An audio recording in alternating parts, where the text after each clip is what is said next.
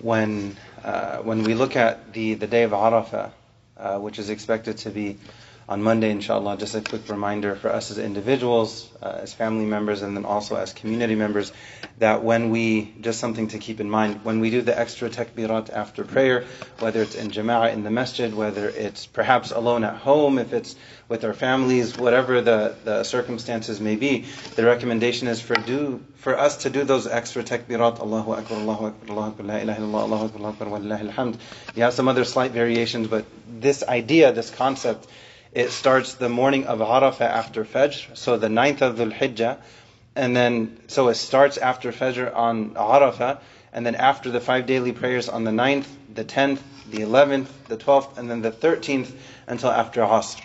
So 9, 10, 11, 12, 13, the 9th after Fajr, it goes all the way until the 13th of Dhul-Hijjah, until after Asr. Just something for us to keep in mind sometimes. It's very easy to lose track of these details from time to time. We're all human beings. It's just part of life. So just a quick reminder for myself and then everyone else here that these are the dates that we're aiming for. And then after the 5 daily prayers, if it's in the masjid, if it's, again, if we're praying at home alone, it's recommended. It's good. It's good extra credit for us to take advantage of. It's a simple good deed, but then we hope for a lot of reward from Allah, who's the most generous, and we ask Allah to accept all of our efforts. In terms of that being said, in terms of the quick reminder for myself, first and foremost, if you look at the end of Surah Muzammil, in the last ayah, the first 19 ayat are fairly short. Ya ayyuhal muzammil qum al-layla illa qalila nisfahu aw inqus minhu qalila.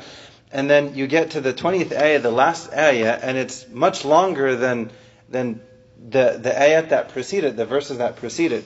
And in this last ayah, Allah mentions a number of opportunities for good deeds. Allah mentions praying qiyamul layl. Allah mentions defending the deen. Allah mentions making a living. Allah mentions, prayer, establishing regular prayer. وَأَقِيمُوا الصَّلَاةَ وَآتُوا الزَّكَاةَ وَأَقْرِضُوا اللَّهَ قَرْضًا حَسَنًا. To have this mentality that when we give our zakah and extra sadaqah, to think of it like we're investing with Allah.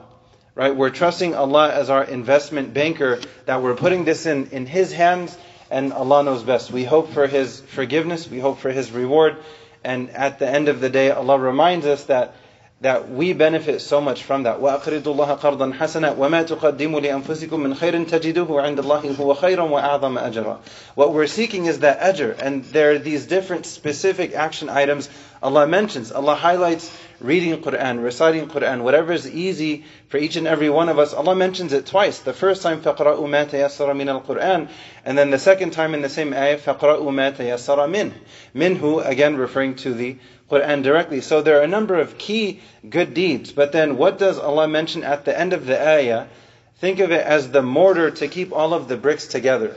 Prayer as a brick, and charity as a brick, and all these different things as bricks. Spending time with the Qur'an as a brick. But then all the way at the end of the ayah, Allah ties it in. Because even if you have this amazing string of pearls, this amazing pearl necklace, you still need to tie it. You need to clasp it. You need to close it, because you don't want to lose those pearls.